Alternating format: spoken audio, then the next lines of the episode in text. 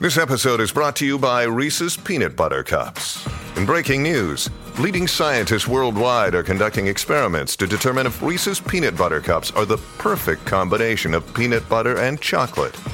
However, it appears the study was inconclusive, as the scientists couldn't help but eat all the Reese's. Because when you want something sweet, you can't do better than Reese's. Find Reese's now at a store near you.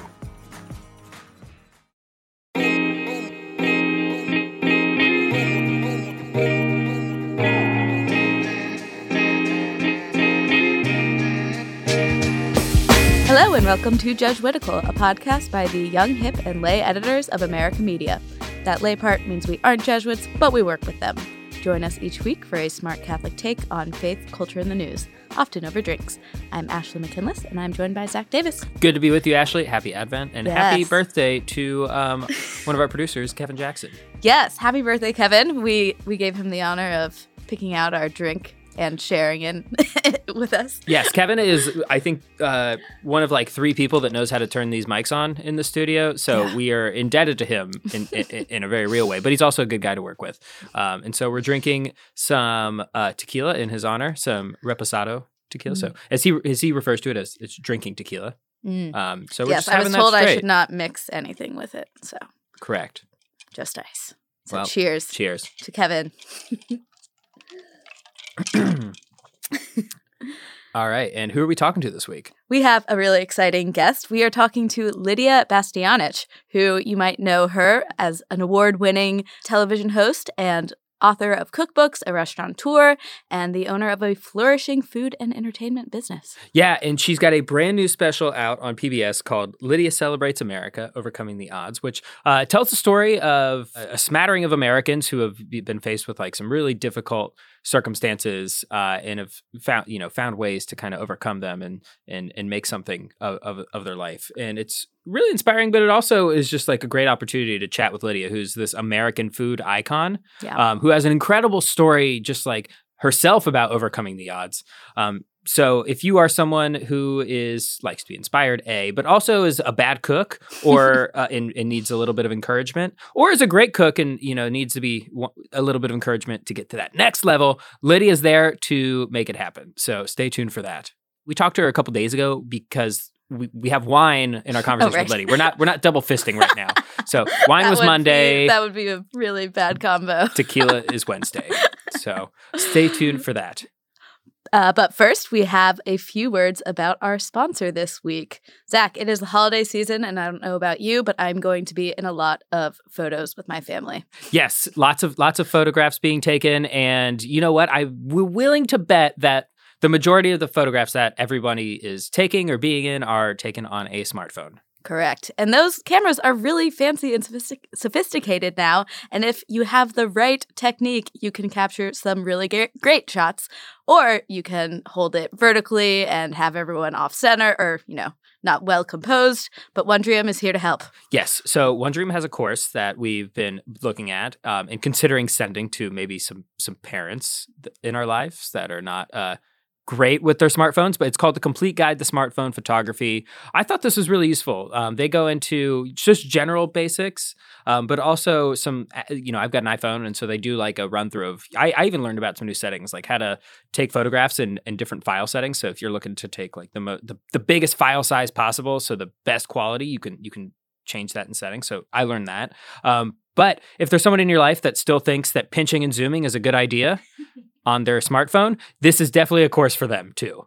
Yes, so this is the perfect gift. So not only is Wondrium a gift, but you'll give your family the gift of taking actual good photos this year. And if you go to wondrium.com slash jesuitical, you will get a free trial.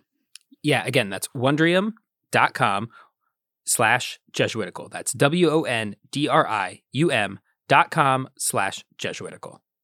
Now we've got Signs of the Times, the part of our show where we sift through the Catholic news of the week so you don't have to. What's our first story, Zach? So, wanted to talk about an article that we published in America this week, um, which takes on a topic that I've been thinking about, uh, f- at least for the last couple months, which is we're going back to mass, and things still look a little different, right? We're masking still, but that's not the only thing that's different. Uh, you know, there still hasn't been there hasn't been wine at communion No. since the pandemic started. There's still very awkward like signs of peace. Like, what do you do? Peace sign, wave, head my sister, nod. my sister does a great impression of the people at our church that just like rot- like rotate on a swivel with the peace sign, um, just saying hello and peace to everybody. Um, there's no, there's still not like holy water font uh, in a lot of the fonts that I see. Um, so just kind of wondering uh, what parts of those are going to come back because I imagine a world where, I mean, there's a chance that you know I've always wondered what the germ spreading Mhm. capabilities of a shared chalice for for communion is. Um, I I could conceive of a world where this doesn't happen anymore. Right. So the article you mentioned, it's uh, titled "Why Not Communion: The Sign of Peace." Holy water fonts. Will these parts of the Mass ever come back? It's by a Jesuit, Michael Rozier, who's an, uh, an assistant professor of health management and policy and healthcare ethics at St. Louis University. So we po- we posed to him kind of just like the public health question of this like is it is it safe? And he he points out that there have been there's not a lot of research around this but even before the pandemic there were studies about whether there was that much transmission of germs through the chalice and it's the answer was it's not zero but it's pretty negligible. I don't need a study to show tell me that the the the, the cloth wipe is not is not cleaning the germs. Um, I, that that I'm certain of. well that's just to keep the precious blood from hitting the floor it's not meant to clean it That's a good point. Wow, it sounds like you've been to your Eucharistic minister training. um, so yeah, so his his answer is basically it is probably not a huge health risk for people who are vaccinated and are generally healthy to you know have the wine come back again. And so that's the that's the public health answer. But then there's the kind of like pastoral answer. Like you have to do, make this decision as a parish community and whether people feel comfortable doing it, whether it's worth even the tiniest risk is is the question facing parishes right now. Yeah, and we have to, you know, recognize that it is, you know, we're not. he- brings up the analogy, right? Like sharing sharing drinks at dinner. Th- this is not what we're talking about, right? This is something that's really important to Catholics, right? The, right. Um, the blood of Christ is is hugely important, but we should also say that our theology says that you're not getting half of the, you know, body, blood, soul, and divinity of Jesus Christ by only having uh, the bread, right? If if you get- you get all of Jesus in just the tiniest amount of communion, so it's not like we need to have the blood also. Um, but it's, it's a highly contentious question, and I think we got to be really careful, particularly at this moment where there's the, the new Omicron variant rising, about how we discuss these things. I have to say, I really hope it comes back. And I'm almost reluctant to share. This is like my weirdest Catholic story kind of thing to say. But I've always, um, you know, I get the bread, the body of Christ in the species of bread, Yes, and then I drink from the chalice. And the way they like combine, it like almost makes it more flesh like. And I meditate on what, because it's like such a hard thing to wrap your head around that like we really believe that this is the actual body and blood of Christ. So having that like very physical, visceral experience, I I've always found like a period to think about what what I believe and what that actually means. I'm trying to think of how to follow that. And I'm struggling. No, I, I I think that's totally valid, and that's a way to to meditate on your Eucharistic spirituality. Um, but the fact of the matter is, uh, it's been with a lot of people since their first communion for a long time, and so having something taken away that changes things is gonna is gonna throw some people off. I will say there's probably a reason that Jesus did both at the Last Supper, right? He did say, "This is my body, this is my blood." Um, so uh, there's an argument for for continuing to do it.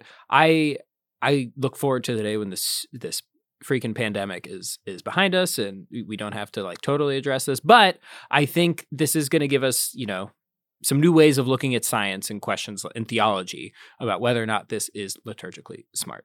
Yeah, and I think everyone's going to have their own answer to this. Uh, so if you have thoughts about whether we should bring the chalice back, you can tell us about it in your in our Facebook group at facebook.com slash groups slash Jesuitical. What's our next story, Zach? Oh boy.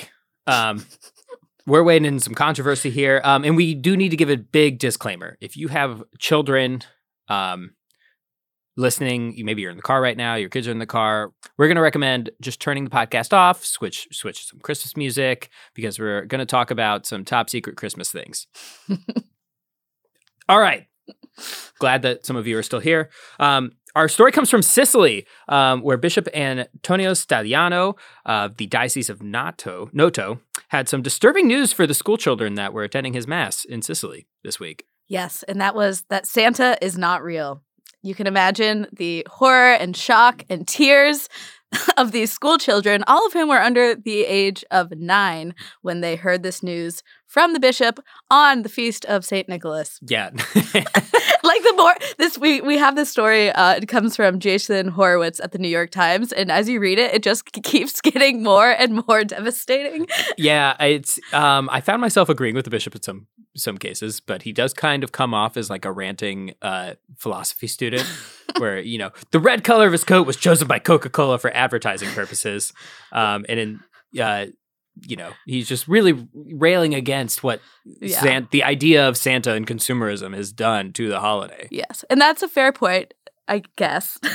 um, and he also makes the point that, you know, Santa seems to have a preference for rich kids and brings them a lot more presents. And then to really dig this point in, he told the kids in front of him that they should ask for extra presents this year um, that they can give to the poor kids because, quote, given that you never visit them. Yeah. This is to nine year olds, eight year olds. So someone. I, some would wonder if this is the most pastoral thing to do. This happens, it seems, every year, where there's a big debate about whether or not um, I don't know, Catholic parents should be encouraging or uh, their kids to believe in Santa or, or going along with the idea. And I'm just going to say uh, it's a trap. Do not wade into this debate. Do not have opinions about it. Um, otherwise, you're just going to be known as the bishop who told kids that Santa's not real. The bishop also had a message that he wanted to relay to parents. One girl protested when she heard that Santa isn't real, saying her parents promised that he was real. And the bishop said the girl should tell her parents that they are liars. That's brutal. I, you know, I, I, I struggle with this because in some sense I do. I'm sympathetic to a lot of the things that uh, Bishop Antonio is talking about. Uh, I was just talking to my wife about this that you know I I've as I get older I have become more like frustrated and probably this is probably because I don't have kids yet but uh, I, I become more frustrated that like present giving is such like a focal point of the day um like I would I would love for it you know to be a big meal and and that is an important part but it just seems like in my mind when I think of Christmas like it's like oh giving an opening presents and it beca- and it creates so much waste right? We all are like between paper and plastic and all the things we're buying and like most of us in the united states don't need more stuff. And so I am sympathetic, but I also don't know if I were a bishop that I would be telling a group of nine year olds this. Yeah, maybe this is something you write up in the parish bulletin so that the parents can can hear these arguments um, and not have conscience. to hear it from their um, their crying children. Yeah, I think I think this would be a better this information would be much better received uh, from from your parents instead of a bishop. Uh, so, and you know, as the church teaches parents are our first teachers um, but it does get a, it does get into this awkward situation where like the parents did lie to you if you've already gone down this road so i i i, I don't want to have a take i yeah. don't want i've given okay, too well, much already all right no no more takes but when did when did you realize that santa isn't real I think I realized um, probably around fourth or fifth grade that my dad's handwriting mm. was the exact same as Santa's. Like had this all all caps block lettering. Um, but we do have a special. I, I feel we want to bring in our one of our other producers, Kira, um, because she has a very funny story about believing in Santa. Yep. Come on in, Kira. Kira, welcome to this side of the studio. Uh, thanks for being here on Judge Jesuitical. Thank you so much. I really appreciate you guys having me on to well, discuss such an important topic. Controversial, really. We need we need your take here. So, when did you stop believing in Santa? Well, I think like you, I was probably in like the fourth or fifth grade, and my parents decided actually that it was time to tell me when I was about to bring in a quote unquote photograph of Rudolph to my fifth grade show and tell, and they feared that that would result in some pretty bad bullying for me. yeah, I think so. um, um, but you did you um but you have this friend that continued to believe, right? Yeah, so I had this friend growing up who whenever the topic would come up, is Santa real, is Santa not real? Um, you know, I didn't want to be the Grinch and spoil Christmas for anybody. And so I always would just say, "Oh yeah, of course I believe in Santa. How could you not?" And she would always kind of do the same thing. And we would say, Oh, do you still believe in Santa? Yes, of course I still believe in Santa. And finally, when we were like 16, I was like, All right, like the charade has to end. Like, how long have you known? Um, and I think we had known almost the entire time we had had known each other. But to each other. I You know. love this story so much. It just it shows just how caring you both are as friends. You're both very pastoral in your friendship. yeah, unlike the bishop. Exactly. So, Oh, what- no. so do you think? Do, would you have told a bunch of nine year olds that Santa's not real? of course not. No. Is any part of you sympathetic? Uh, you know, I, I think you guys brought up some good and he brought up some good points about about you know kind of the the dangers of that narrative. But to be the person who ruins it for a little kid, I mean, the best part of Christmas, and I know this from having spent Christmas morning with younger cousins of mine who still believe, is just their faces coming down the stairs, and and you know, I don't think that we should have kids grow up too fast. Uh, Well, and- I mean, or maybe he's a prophet, and we're all just angry at him for telling the truth. Um, they're who never accepted in their time, you know. Nope, right. So hard to say. Um, Kira, thanks so much. Uh, Thank if you you. also have thoughts on the Santa debate, uh, post. Make sure that I guess we should make sure there are no children in our Facebook group Yeah. for a number of There shouldn't reasons. yeah, but uh, give us those thoughts there at facebook.com slash groups slash Jesuitical. Thanks, Kira, for coming in the Of studio. course.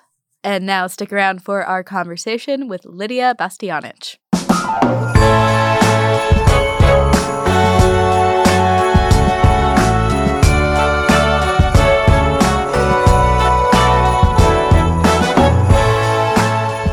Joining us in studio is Lydia Bastianich. Lydia is an Emmy Award winning public television host, a best selling cookbook author, restaurateur, and owner of a flourishing food and entertainment business.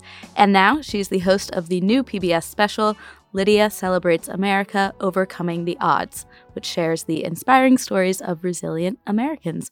Welcome to Jesuitical, Lydia. Oh, my pleasure, Ashley. This is such an honor. I, I, I'm, a, I'm a little bit in awe. I've been holding it in, but um, thank, thank you so much for coming. We're so excited to talk to you about uh, about a number of things. And But to I- share a glass of wine. with Yes, you. and we're and we're having some Bastianich uh, plus wine right now, which is Amazing. really good. I, I feel at home here. Yeah. Thank you, guys. Can you tell us a little bit about this wine? Well, this is yeah. We have a the Bastianich winery is up in Friuli, Venezia Giulia. So we come from that area. Actually, our story is, I was born in Istria. Istria is now part of Croatia. So after World War II, Italy was on the wrong side. They lost the war, and the spoils, as the spoils of war, Istria, which was part of Italy, went to communist Yugoslavia. And we got caught behind the Iron Curtain. Uh, it was difficult to escape back into Italy. And uh, and you're a young girl at this point, correct? uh, yes, yes, I was born right at the end of the war, more or less, at that period. Then my first 10 years were under communism. Which was which was difficult in a sense because being Italian and you know communism doesn't allow you to practice your religion or speak your language, so it was difficult for the family. My parents ultimately decided to really go back, and they had to escape back into Italy. And ultimately, into Italy, I was about 10 years old when we got there. We spent two years in a refugee camp. And then uh, America opened its door, and the Catholic Re- Relief Services, the Catholic Charities, brought us to America. But to get back to the wine, Yes. we felt we wanted, we needed to be back in Italy and have a little home. And uh, Friuli Venezia Giulia is right on the border there. So this wine is from the Friuli Venezia Giulia region. And Italy has 20 regions, but Friuli Venezia Giulia is really known for its white wine. Uh, it's the Friulano, the Tocai, and it's a late harvest, so it's very complex. yeah. And and yet at the same time, you know, it has that kind of uh, viscosity, if you will. hmm You're enjoying it? Yeah, I love it. It's like medium bodied. It's so it's it, it- but it's and it's also I can taste like the like the fruit and the melon, but there's also something spicy or peppery going on too, which is really fun. It is, it is, and this is one varietal, mind you. It's just that that we we uh, we have the fresh wine, you know, because the vi- the vines you make the wine and uh, you vinified at different points. So vinified it when it's freshly, and then late harvest that means leaving it on until it dehydrates a little bit, so Mhm. it concentrates the flavors, the sweetness, and all of that, and then you vinify that, and then you sort of combine and give some wood for that complexity of tannin and this is you know this is the the artisan the winemaker at work. Yeah. Well, it's a- Zach, Zach could talk about wine for the entire show, yeah, but we so do we'll want to hear cut you. Yeah, we'll have to cut me off now. No, no, we can have another show, Zach. Yeah. That sounds We good. okay. We can talk wine. That sounds good. Uh, so yeah, let's go back to your story. What was your experience of coming to the United States as a refugee like? Well, it was extraordinary because you know, growing up uh, in in a situation where you you were not free, we were not free, and as a child, you don't always realize everything, but you you realize that you know we couldn't speak Italian. We spoke it at home with my parents, but outside we couldn't. It was Yugoslavian then, it's Croatian. You know, being on the border, you speak two or three languages anyway, but our language was Italian, and uh, you know we couldn't go to church. My mother was uh, an elementary school teacher, so she was really watched by the, the the communists. So my grandmother would sneak me sometimes to church, you know. And knowing all of these things as a child, you wonder, you know, why can't I have the freedom to do this if that's what I want? And yet that was the reality. I was 12 when I came, my brother was 14, and just the freedom and the opportunity of what America was offering to us uh, was extraordinary. And you know, till this day, Did you come Um, to New York originally? we did. We come to we came to New York. They settled us in New Jersey, and I remember we went to Sacred Heart uh, School there, and uh, the community, the Italian community, was so wonderful, and the Christian community. They helped us to set up our home. They brought us food. They brought us uh, knives, forks, plates, everything. So you can't you can't forget those things. Those things remain. How people really are caring and and giving. And uh, from then on, you know, the opportunity was there, and certainly uh, my brother and I uh, really took the opportunity for being having these opportunities and making them happen is what my life is all about in America. Now, in the special, you are, are shown going back to um, the refugee camp that you and your family lived in in Right. Italy. What was that like? The experience of going back. Well, going back was was really I uh, the first time I went. You know, there was a big knot in my in my throat just going there and looking because everything kind of comes back to you. It's like a like a rerun of of a film uh, where you were, what you were doing, and uh, you know, and then it, you feel with you see how grateful I should be. I am for that. Ultimately, I was given the opportunity, and life was good to me. Uh, going back to the camp, um, I make sure that I brought my children when they were old enough, that I brought my grandchildren to see, you know, the life can put obstacles in front of you and things happen. Uh, but how, you know, with the right uh, opportunities, with the, the right attitude, with being surrounded with the right spiritual setting, how you can overcome and really go on in life. And the special is about exactly that. Yeah. So how did you find the the stories that you the people and their their own overcoming the odds? How did you go about finding those stories? Well, it's I think we have five stories, and usually, you know, you're in in radio and production. You work with the production team, uh, which is WGBH, uh, the public television in Boston, and uh, uh, some of them I knew from before. The first young man who was uh, a sommelier at Felidia, one of my restaurants. Uh, before all of this uh, happened, and then after he had moved on, he had a car accident, and uh, Mr. Benjamin became a quadriplegic. He became, you know, wheel wheelchair bound with the, from this accident. But he was young. He was anxious. He loved the restaurant business. He loved his wine, uh, and uh, uh, his parents, his father was in the restaurant business, and so his his uh, he always wanted to open a restaurant. And about uh, six months ago, he got married and he his wife is also into the hospitality business they opened uh, a restaurant contento in harlem and they opened it uh, a restaurant that is very uh, considerate of of all the needs that people might have whether it's a wheelchair whether it's a braille menu uh, the hearing problems and he opened this this restaurant which is doing fantastically and it's so wonderful to see how you know being in a wheelchair and especially being in the hospitality industry is a major major blocking stone He overcame it. He is happy as can be and very successful. And I just, you know, it's so, so great to share this, to see how he, with his love, passion, support, uh, and and faith, he ultimately is where he wanted to be. One of the things that I found very moving in the special is um, people that you feature are typically as they get through and are dealing with um, some of the things that are, are being put in their way often get to a place where they want to give back and sort of and, and help other people that are going through similar things. So um, so this man's creating a barrier free restaurant where other people who are wheelchair bound can you know come up and have a, a, better dining experience than you know practically everywhere else in new york. You've got someone that was stuck in the foster care system who ends up uh, adopting someone from the foster care system I'm wondering why do you think that that is, or what what is it about? Because you yourself have gone through this too, where you've benefited from Catholic charities and, and Catholic relief services, and I think today you're still you know advocating and, and working with Jesuit Refugee Service and other groups to kind of help those people. Why why is that? Uh, I think that you come to realize, uh, uh, hopefully, the gift that you've been giving, because you know to be able to overcome a lot of people help you to do that. And then, at least in my case, what I realized was that it's not mine to keep, you know? This, all this uh, uh, goodness, this uh, uh energy, this love, this following, this uh, uh, monetary satisfaction, if you will, it's not all mine to keep. You know, if that were the end, it'd be awfully sad.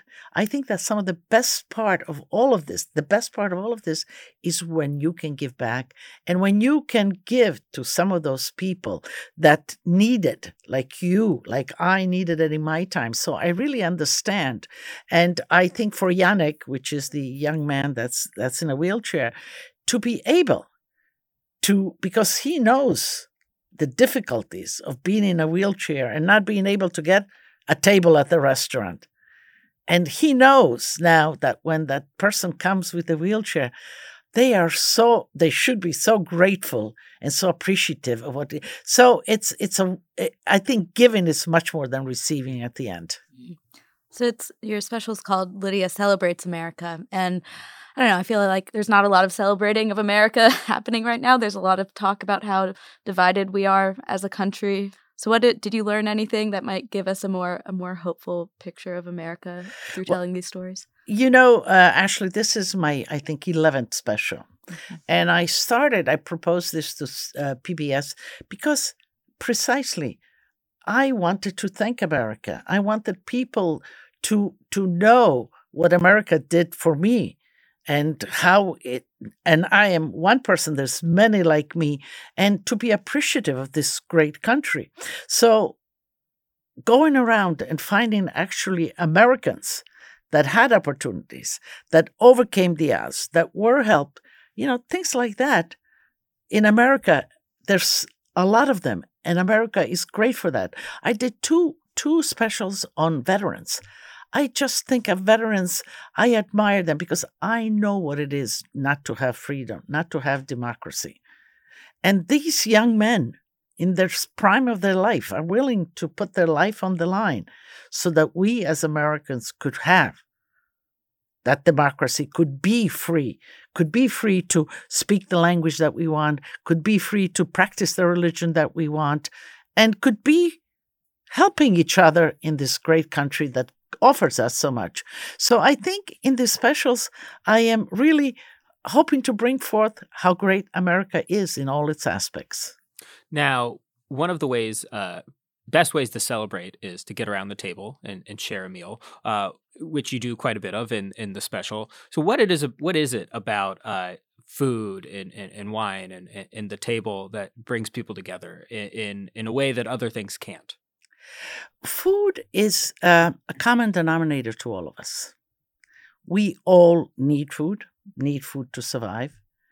But food goes beyond just nourishing and vitamins and proteins and minerals and whatever. Uh, food is also a magnet, a communicator, a way of expressing our care for somebody else, a love for somebody else. Uh, it is a, a, a, moment when we eat together that renders us quite all equal in a sense. and we are really open to each other's messages. I mean, you know, look at the Catholic faith, look at the Last Supper, look at it's around the table. It's a place where people can really communicate and get the message through. So I feel that it's especially important for families to get together and young children to find the time to cook at home and uh, communicate at the table because you know that's one of the few things that we take in in in us food. So our defenses are down. We are accepting uh, because we need to accept food wantingly and really be grateful for it. So our defenses are down for eating. Our defenses are down even mentally because if you say to your child oh we're going to discuss drugs or something let's go in the room and discuss of course they're going to tighten up and be on the defensive. But if at the table, when you're offering them love and the food that they love, that they enjoy, uh, they their defenses are down. And within that context, things can be discussed. Family things should be discussed that permeate, that enter into the child's mind without being uh, uh, kind of uh, regimental and being imperative. So the table is a very, very special place. Mm. And you've shared the table with some pretty important people in your career, including uh, two popes. uh, so, can you tell us what it was like to to cook for Pope Francis when he came to New York? Oh, it was extraordinary. I first got a chance to cook uh, for Pope Benedict when he came. He was the first one, and uh, um, because uh, you know when when the nuncio came to me. Uh, and he says, Lydia, you know, the Pope is coming. Would you like to? I, I remain. I said, would I like to? But I didn't think it was going to happen. You know, you, you think, okay. When Pope Benedict came, it really happened. And as you know, you know, the popes, uh, they, they stay in the nuncio's house. They don't go to hotels and they eat there breakfast, lunch, and dinner. They don't eat outside. And so it's moving in with the Pope. And you're cooking the whole time. It's not like you made like one meal. No, no, You I cooked several. the, downstairs. the- Exactly. The, the, the Nuncio's house here is on 72nd Street in New York. Uh, and, uh, you know, there is the entrance, the welcoming, then the dining room and all that. Upstairs is the bedroom where the Pope sleeps. sleeps. I mean, we went up there, brought brought breakfast and whatever, not while he was there, but prepared it for him. And then, of course, lunch served. And the kitchen is downstairs. So we lived in the same house for the whole period that they that they were here.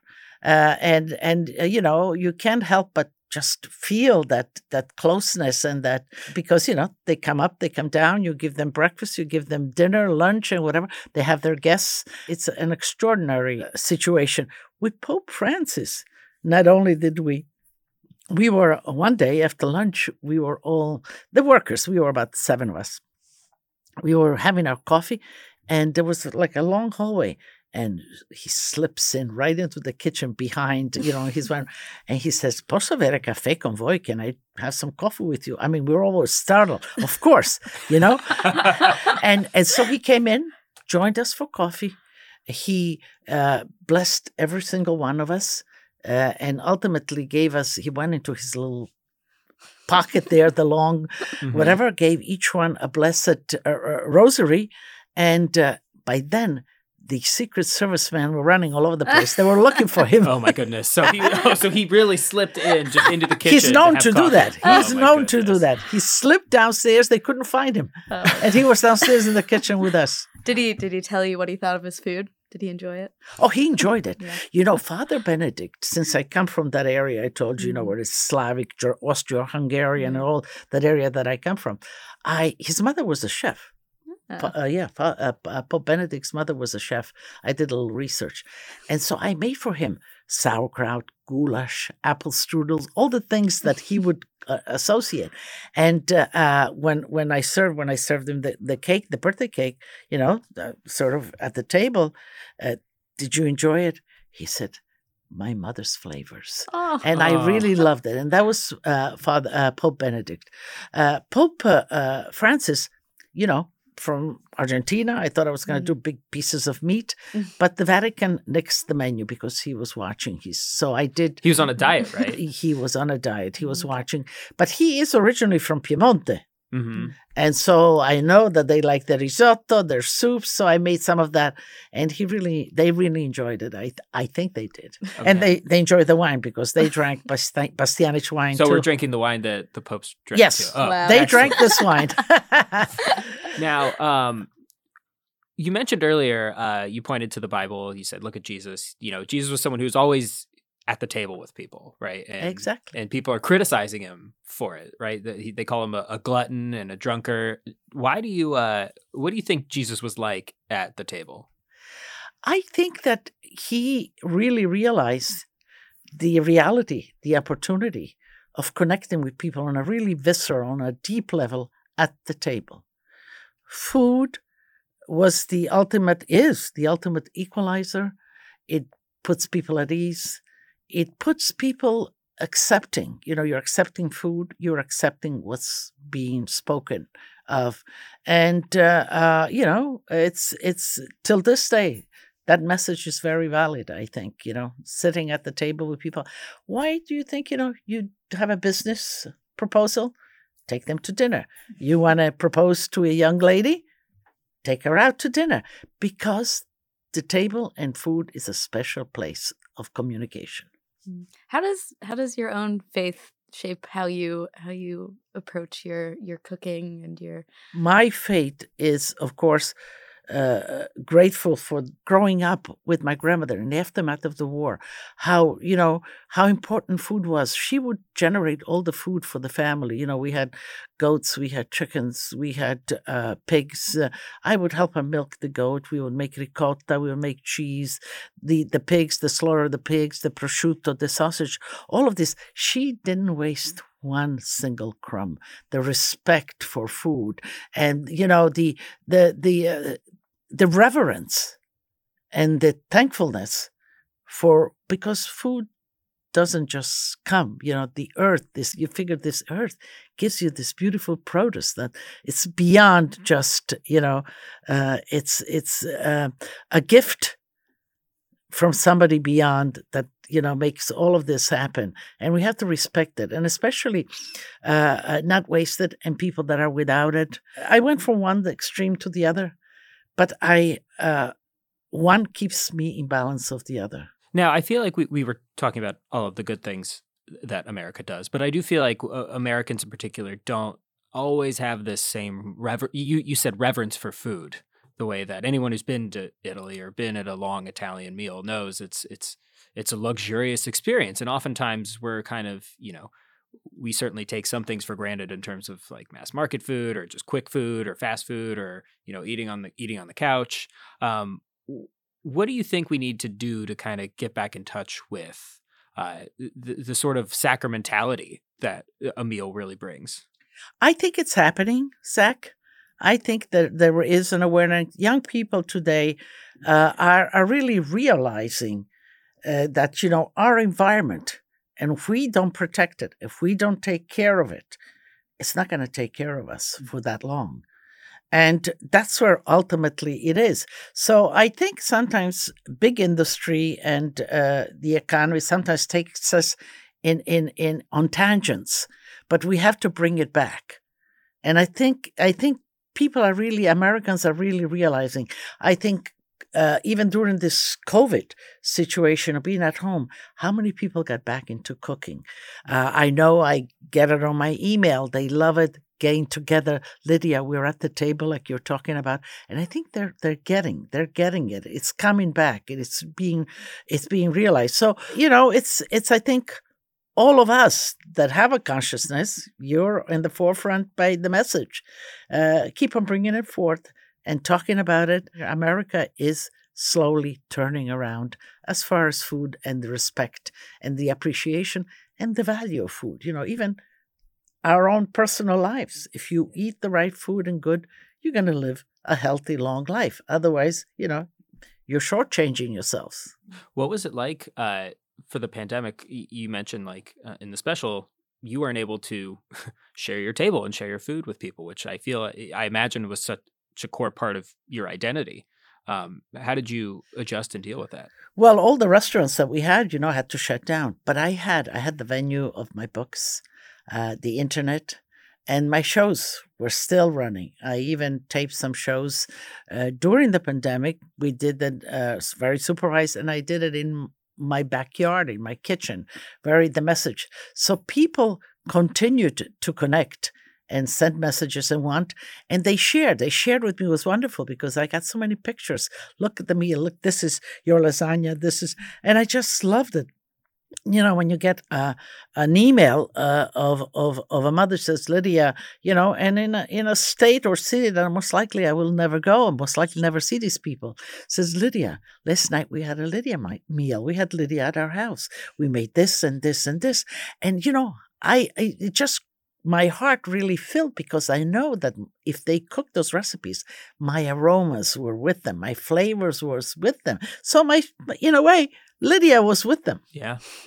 Oh, That's man. amazing. So did um that period when things were shutting down and, you know, I think a lot of us were able to like take stock of you know what we really valued and what we wanted to do uh you know when and if this ever ends. Did did you have any any moments like that where you you saw a new path oh uh, absolutely absolutely. I think it really took me back to my those those formative years with my grandmother, and you know when everything was so basic, and uh, uh, uh, even my my last book, a pot, a pan, and a bowl, Lydia's pot and a pan, is based on remembering how grandma had one pot on the stove. She didn't have ten pots, and you know how in that one pot was a fulfilling and nourishing meal with the proteins, the legumes, and the vegetables, one after another.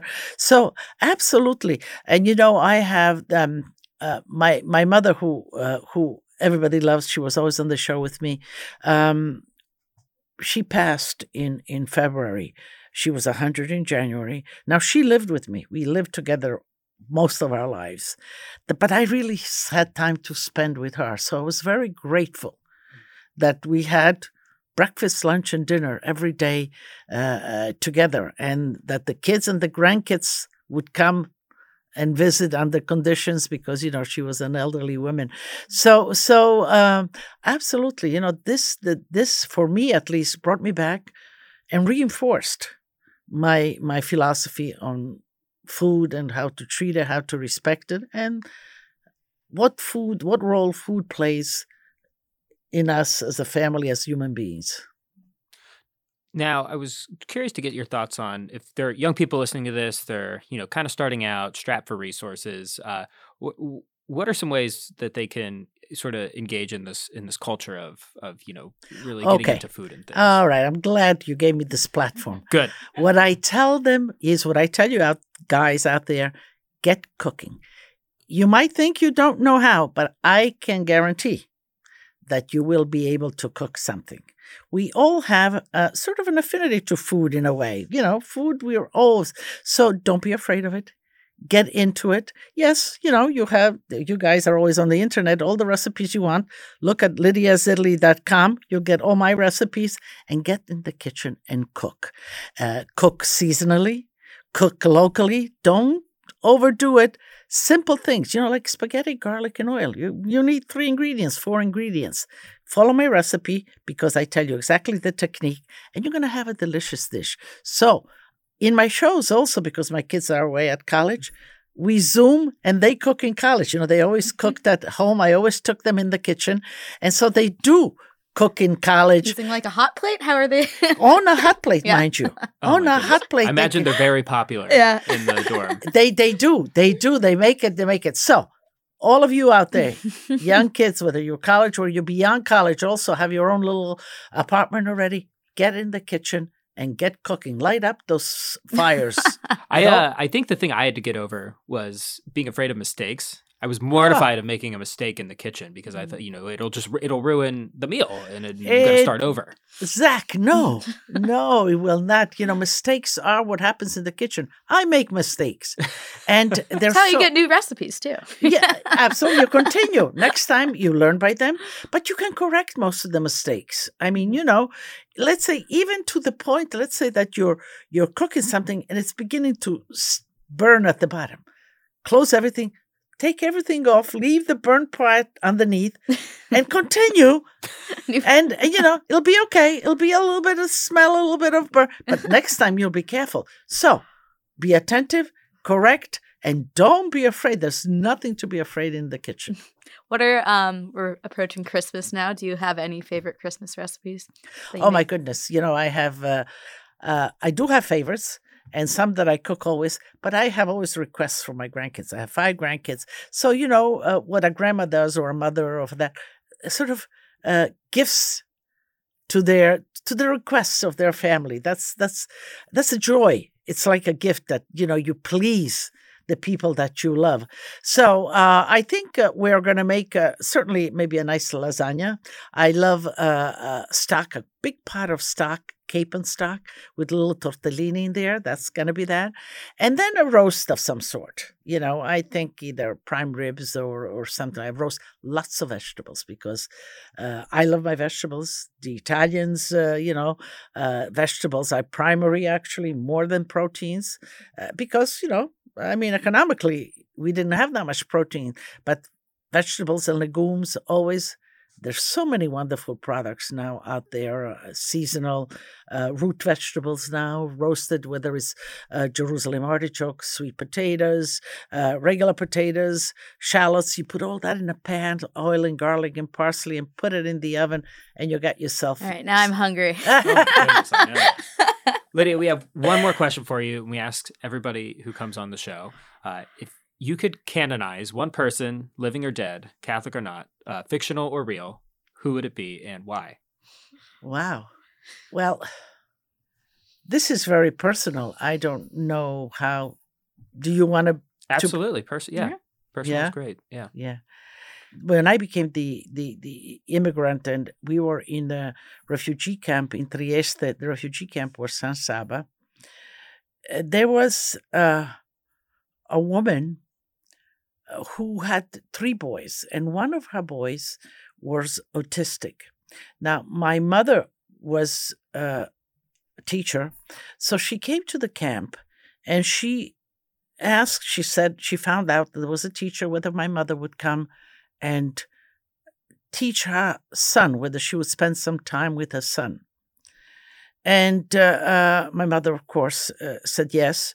But in return, this woman uh, paid, put me in in in a in a, in a school in a uh, Canossian nuns, the Canossian nuns, and uh, and my brother as well. She was so kind.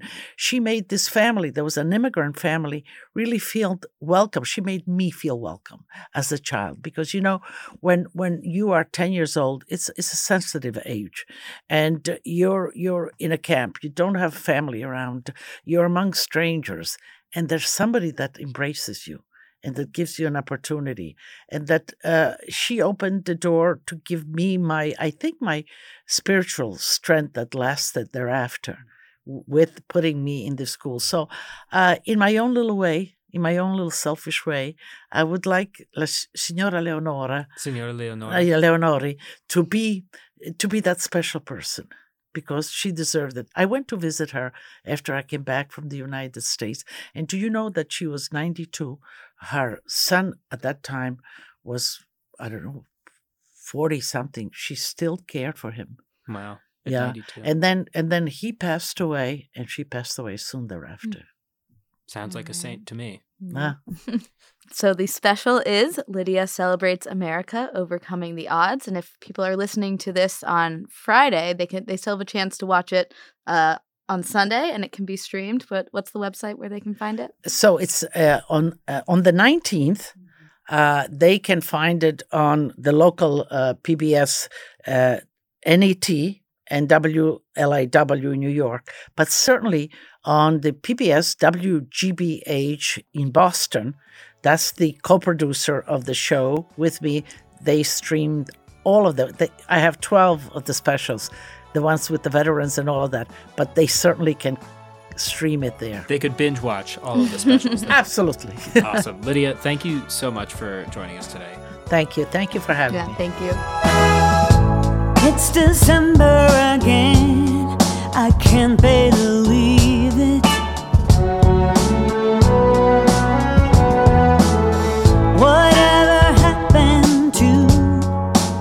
rest of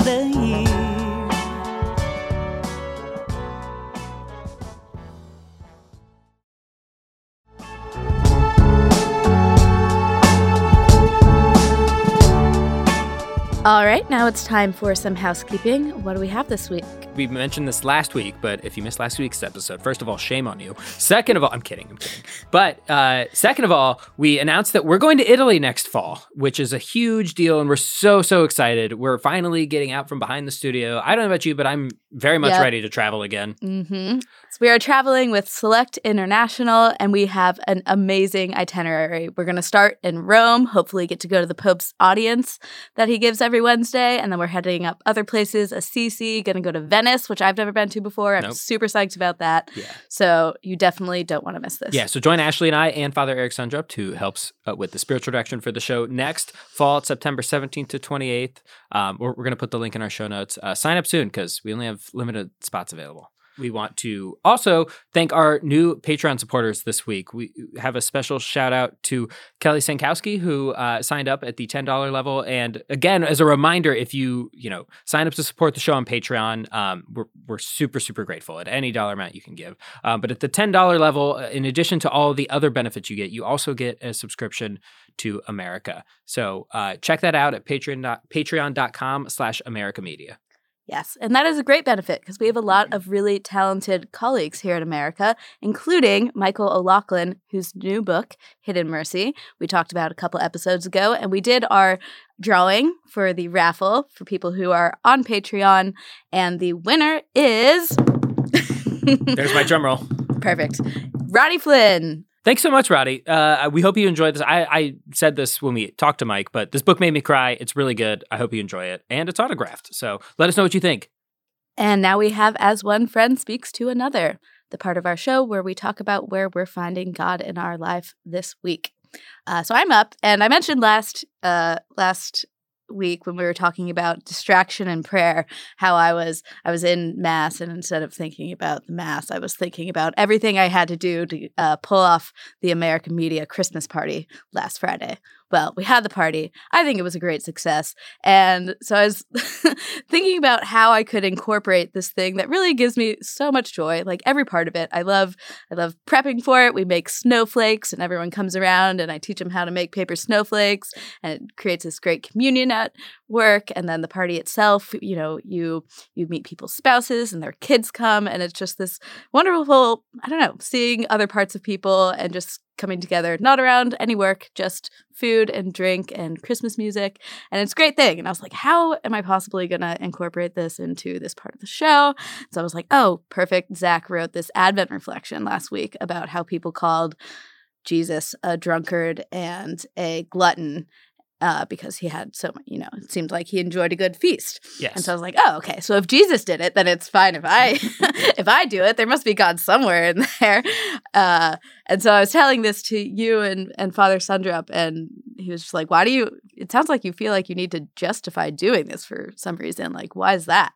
And so then I had to answer him, which is always the hard part of spiritual direction. right when they yeah th- those cutting questions and i and i brought up and i'm working with uh inside knowledge about you but i feel like you also have to justify it because you feel like it's not real work Right. um because so you're like oh this thing i've spent a lot of time on um that's really important to me is also somehow quote unquote productive right. and, and meanwhile, I'm seeing it as I'm like, oh, and this is like a, a, a form of ministry to this community that is your your your place of work. Um, and so it, you know, I don't need convinced, but it seems like you did a little bit. Yeah, and so you know, uh, Father Sundrup was like, "What's what's the voice telling you, Ashley? Like you need to justify bringing joy to other people. Like that's not enough. It needs to also like you know contribute to the bottom line. And obviously, that is not that is not the voice of God operating. Or like to justify head. bringing it to prayer, right? Like Right. you're like, oh, this thing's important to me, but I don't really know where God fits into this. Yeah. So what I I took away from this experience and maybe want to share with our listeners is it's it's helpful to take stock sometimes, especially as we head into the Christmas season. This is going to be our our last our last episode before before we have Christmas and New Year's.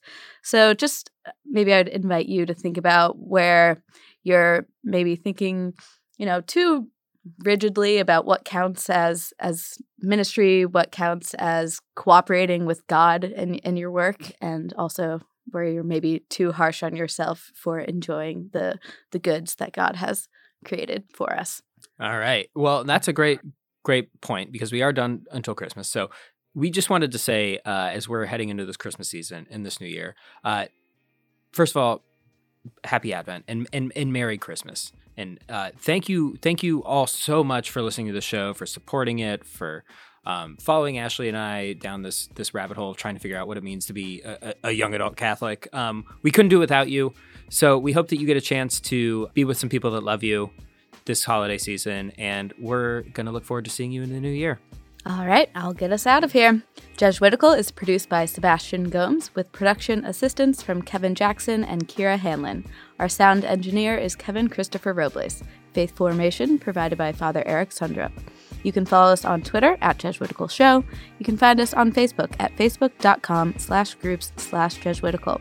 Please subscribe to us on Apple Podcasts or wherever you get your favorite podcasts and leave us a review. Jesuitical is recorded in the William J. Loschert Studio at America Media in New York City. For America Media, I'm Ashley McKinless with Zach Davis. We'll see you next year.